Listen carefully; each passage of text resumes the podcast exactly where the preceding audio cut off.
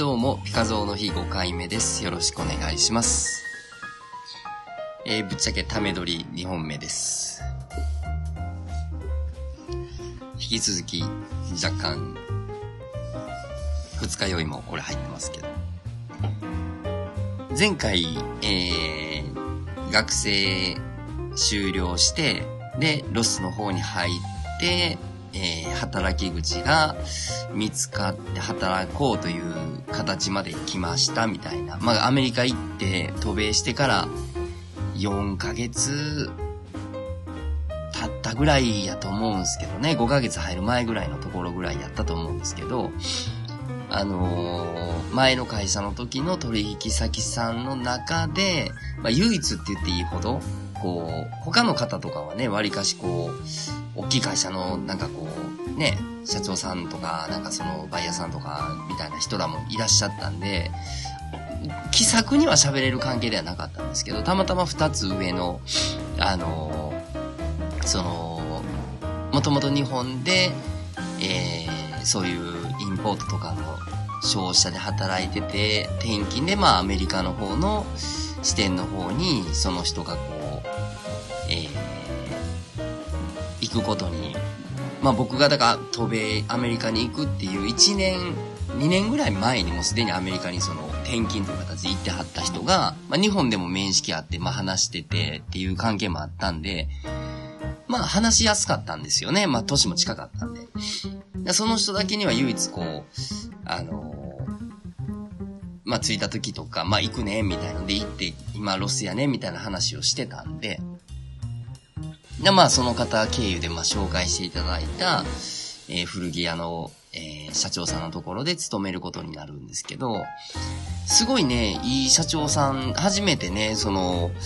まあ事情も話してね、あんま詳しい話はしてないんですけど、その家の借金がどうこうみたいな話は、まあ詳しくは後々はね、ちょろぽろっとしたかもわからないんですけど、初めてこう連れてってもらって、初めましてみたいなことで、あのーまあアメリまあ英語なんか全然喋られへんっていう部分もありますけど、まあ服に関してだけは、日本でこう4年ぐらいずっとそういう服飾で働いてるっていうのもあったし、まあもともと10代の時から後半からですよね、その学校卒業してからぐらいでちょっとお金持ち出してから、割かし古着屋さんに僕もよく当時も流行ってたんでね、回ったりもしてたんで、まあ、どういうものが、えー、日本で受けるというか、売れてるとか、で、どういうものが結構値段が、あの、つけれるかみたいなのが、なんとなくは、あの、もちろん、知識として若干は持ってたんで、まあ、社長さんからするとそういう、日本、あとはもうみんな、その社長さんと奥さん以外は、その倉庫で古着をこう仕分けするというか、あの、まあ、仕事してる人たちはもうみんな外国人の人で、ほぼメキシコ人の子が、ですかね。日本の人はいてなかったんで、前はいてたけど、ちょうど僕が行った時にはもういてなかったんですよ。日本のお客さんがその、日本から、その社長さんの会社の倉庫にこう、仕入れに来ますから、まあ、そこでこう窓口になったりとか、要は日本語喋れるスタッフを探してたっていうところもちょっと重なりまして、まあ、日本語やったら任せてくださいっていうことで、あのー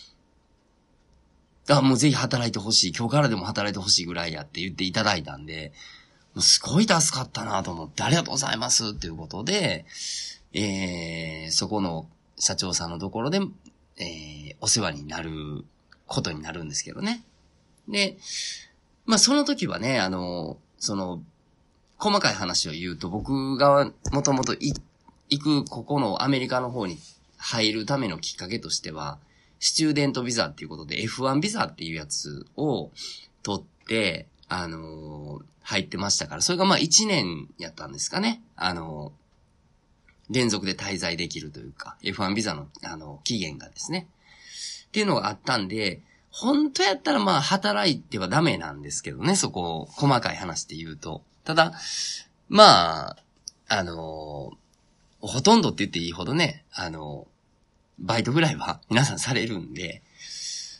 まあ学生でもちょっとぐらいバイトは、まあ多めには見てもらえるし、そこまで日本人に対してその移民局的なところがうるさいっていうことはないの、なかったので、まああんまりそこに関してはなんか後ろめたさもなく、まあとにかく働いて生活費が必要なんで、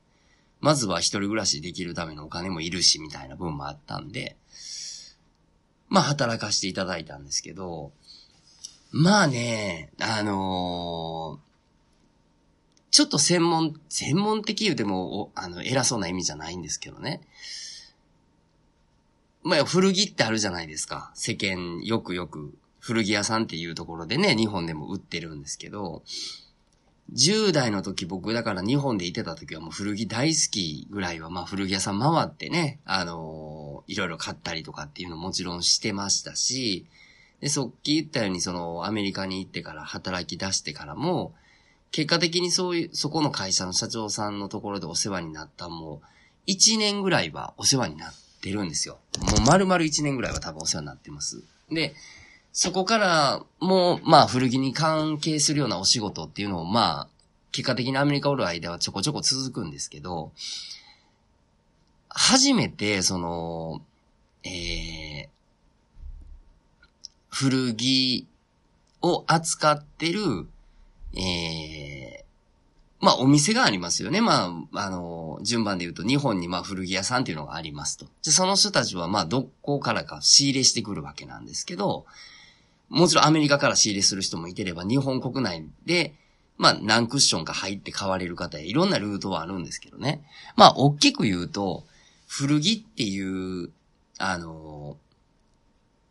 ほぼほぼそうなんですけど、大きなその古着屋さんとか古着の元々っていうのは、救援物資って言ってですね、あの、まあ、ちょっと恵まれない国の人たちとかに、ええ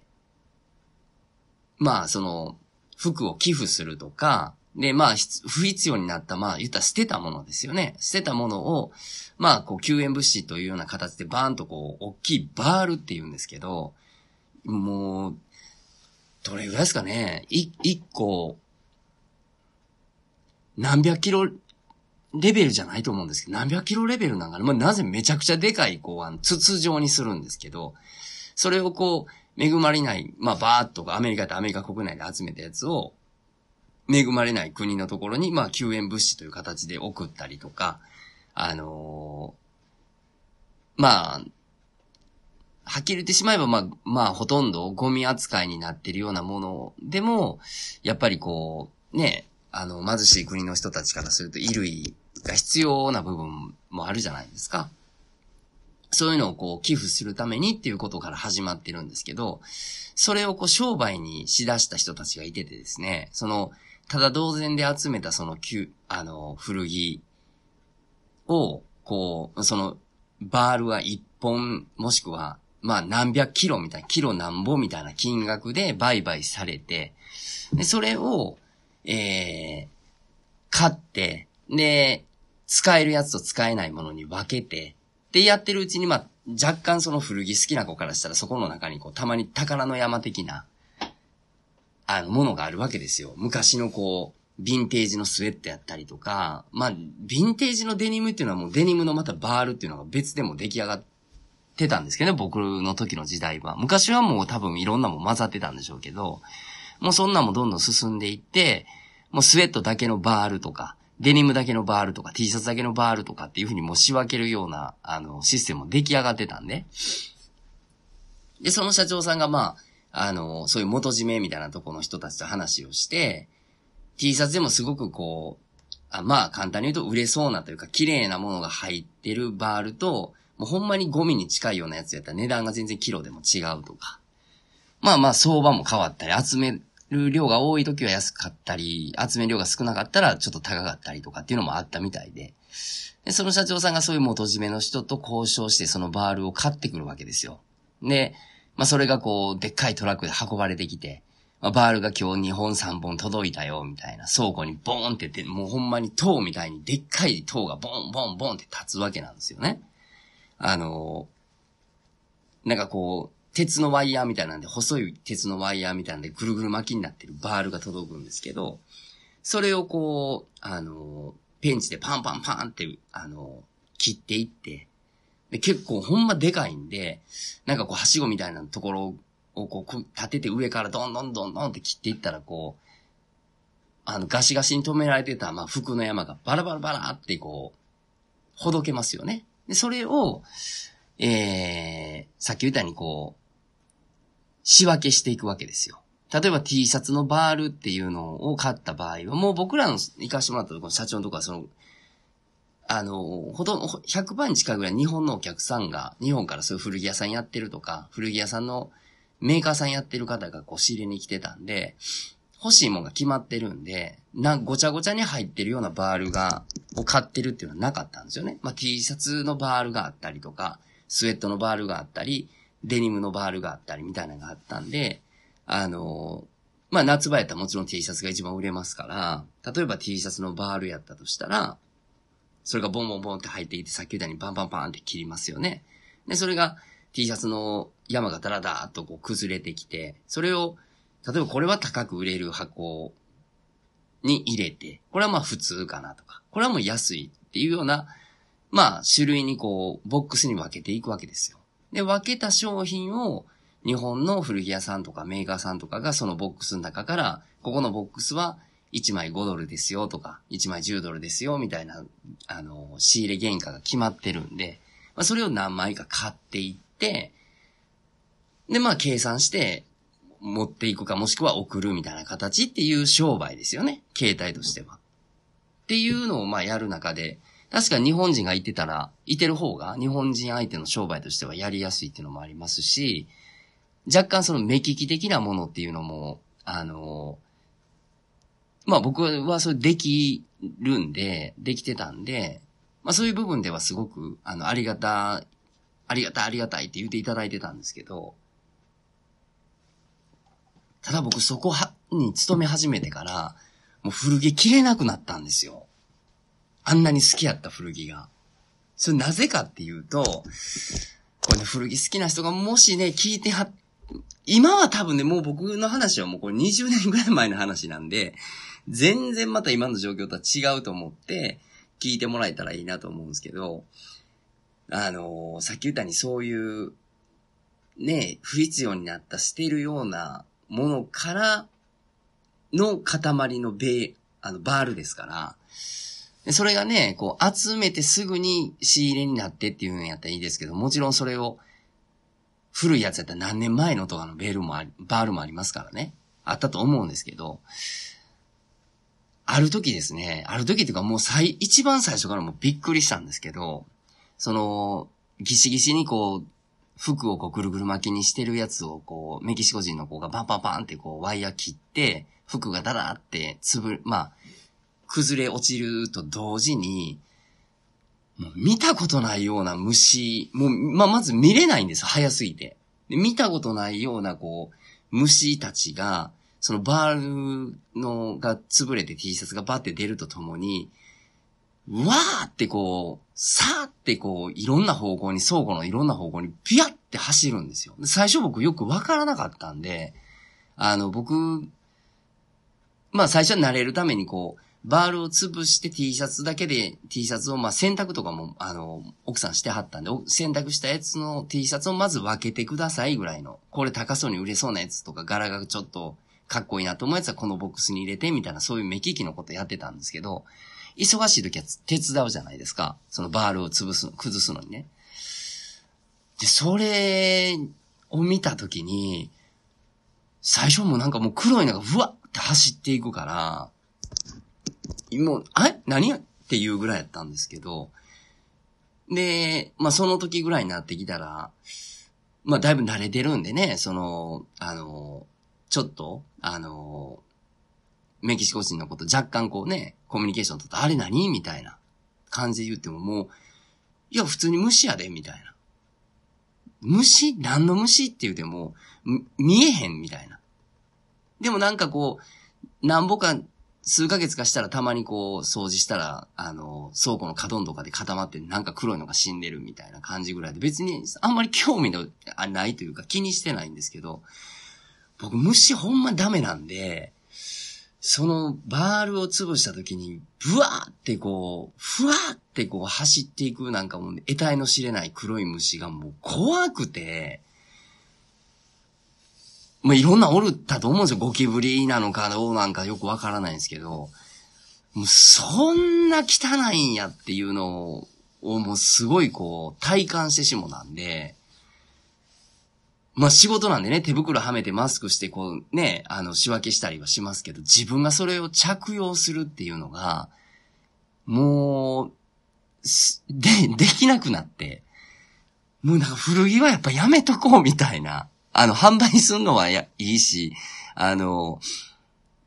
ね、商売としてやるのはいいけど、自分がプライベートで服を買うときに古着はもうちょっと買うのやめようってなっちゃって、そっからもうずっと、あの、古着苦手なのは変わらないんですけど、かっこいいなと思うんですけどね。鑑賞用とかね。そういうのは僕も全然好きですけど、着用っていうのはちょっと僕はそ、それがトラウマになってできなくなっちゃったんですけど、まあそれちょっと余談なんですけど、まあまあそういう、あの、お仕事をさせていただいてたんですよ。で、あのー、まあ、本当一年ぐらいですかね。あのー、結果的にはそこの、えー、社長さんとこでお世話になった感じなんです。だからまあ、アメリカ行って一年半後ぐらいの形で、あのー、まあ、ちゃんとお話をして、実はこうで、っていうことで、あの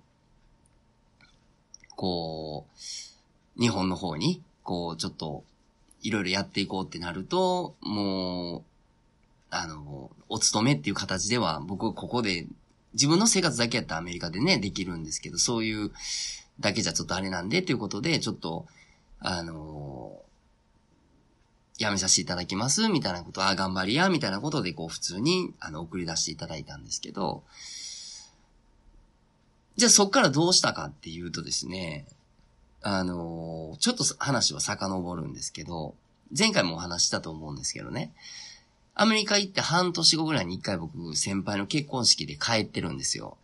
で、すごい痩せて、なんかこう、世界的に流行ってたあの、あの病気にとうとうあいつなったんちゃうかみたいな。噂が立つぐらい。まあまあ別に健康的に、あの、健康的な生活したら普通に痩せただけなんですけど。で、その、半年後に帰った時に、えー、アメ村の方にですね、その、まあ、僕が勤めてた時にね、勤めてた時のお客さんで何件かはいてはったんですよ。で、あ、そう言うたら、まあ、僕辞める時にその一件一件皆さんにあの、こうこうこうでっていうことで辞めますって、あんまりこう辞めるっていうことを、こう、その当時ですね、なんかこう、社長はこうみんなにこう言ってっていうのはあんま好まなかったんですよね、雰囲気的に。まあだからちゃんと最低限説明せなあかん人には、まあ僕の方から説明はしましたけど、あとはもう、こっちの方からぐらいの感じで言われてたんで、そんなにこうやめますやめますみたいなことをみんなにこう言ってやめたっていう感じはしてなかったんですけど、そういえばその、アメ村で、えー、まあ、元お客さんですよね。のところ、どうなってんのかなと思って半年後に帰っていった時に、あのー、あ、久しぶりみたいなことで、もうその人はまだもう僕そこ勤めてはると思っってはったみたいで、で、あ、それ最近全然あれやね、お邪魔してないね、みたいに言っていただいた時に、いや、実は僕ちょっと辞めて、あの、こうこうこうで、今アメリカにいてるんですって先輩の結婚式で今変えていて、またすぐにアメリカ戻るんですっていう話をしたんですよ。でその時に、そうなんや、テレコアメリカおるん、行ってんねや、っていう。だったらもうアメリカであの、何してんの？みたいなことで、いや、もうあっちでなんかこう、向こうでの商品を、あの、日本のお客さんに販売してもらおうみたいな、まあ、兄の会社の話もちょっとだけまあしながら、っていうのを考えてるんですけど、まだ今は全然学生ちょっと抜けてやっとアルバイト先決まったとこぐらいなんですよ。で、英語も全然喋られへんし、ぐらいのこと言うてたんですけど、あなたちょっと落ち着いたら連絡ちょうだいや、みたいな。アメリカにいてるんやったら、あの、いてるっていうだけで仕事してほしいこととかもあんねん、とかって言っていただいたんですよね。その、あの、その時のアメ村でお店やってはる社長さんに。で、あありがとうございますって、また落ち着いたらじゃあ連絡させてもらいますっていうのがあったんですよ。で、ちょうどその、まあ話はもう一回戻る1年後ぐらいに、その社長さんとこう、まあ辞めさせていただくようになりますっていう前後ぐらいに、あのー、まあ、まあ一年半弱ぐらい経ちましたからね。その、それでも英語なんかもう、結果的に5年おってもほとんど喋れなかったんですけど、もうほんまに、あのー、生活できるとか最低限のちょっとちょこちょこできる程度ぐらいのことで、なんですけど、まあまあ、な、慣れてきたんで、あのー、こう、連絡したんですよね。そのちょうど。まあだから半年後、1年後ぐらいになるんですかね。その人と会って半年後ぐらい。ああ、その人と会って1年弱ぐらいかなぐらいの時に。ほんならあの、いやちょうどアメリカの方に、あの、い、行こうと思ってて、みたいな。仕事で行こうと思ってて、みたいな。ちょっと、あれと案内してよって言われて、ね、いや、僕でも全然まだつたないあれやし、もうそんなん僕でもいいんですか？みたいな。いや、全然いいよ、みたいなことで、じゃあアメリカ来られた時連絡くださいって言うて、えー、来られたんですよ。で、まあ、今、古着屋さんで働い、まあちょっと働くけどもうやめようっていう話もしてて、これからまあ、ちょっとちょっとこう、あの、基盤作っていこうかなと思ってるんです、みたいな話を、まあ、あの、アメリカ来られた時にした時に、いや、もうちょっと仕事ほんなこれこれこれこれしてほしいねんとかっていうようなお話いただいたんですよ。でも僕お金が全くないから、あの、いや、僕お金全然ないんですよ、今まだ、とか言うて。でも、まだその時ね、その社長さんとか結構、あのなかなかバブリーやったんですよ。まあ、その理由はまた次回お話しますけど、なかなかキャッシュを持ってらっしゃったんで、いや、そんな先に全部送ってあげるかな、みたいな感じで言っていただいたんで、え、ほんなら、もうお金も僕いいんですかって言ったらもう、いや、そんなんもう、あの、先にか仕入れするお金送ってあげるからって言っていただいたんで、いや、もうぜひお願いします、みたいなことで。で、あの、まあ、そういうのもあってたのもあるし、まあ、そろそろ辞めようって話ももう事前にはしてたんで、まあ、そうやって、じゃあ辞めてどうすんのってその社長に言われた時には、実はなんかこう、昔のお客さんで一見ちょっとそういう、なんか、なんかしてほしいね、みたいなこと言ってもらえてる話もちょっとあるんで、なんとかいけると思うんですけど、またしんどそうやったらお願いします、みたいなことで、あいつでも言うといてや、みたいなことで辞めさせていただいて、で、あのー、まあ、念願のというか、一年半経ったぐらいに、まあ長いことかかったんか短かったんかわからないですけど、そこからやっと、その、まあお兄ちゃんとこう、まあお父ちゃんとかのその、ね、会社のためになれるようなことがスタートし始めるっていう感じになっていくんですけどね。まあなぜその社長さんがその当時そんなにバブリーやったかとか、みたいなのをまたちょっと次回のピカゾーの日でお話しさせていただければなと思います。ありがとうございました。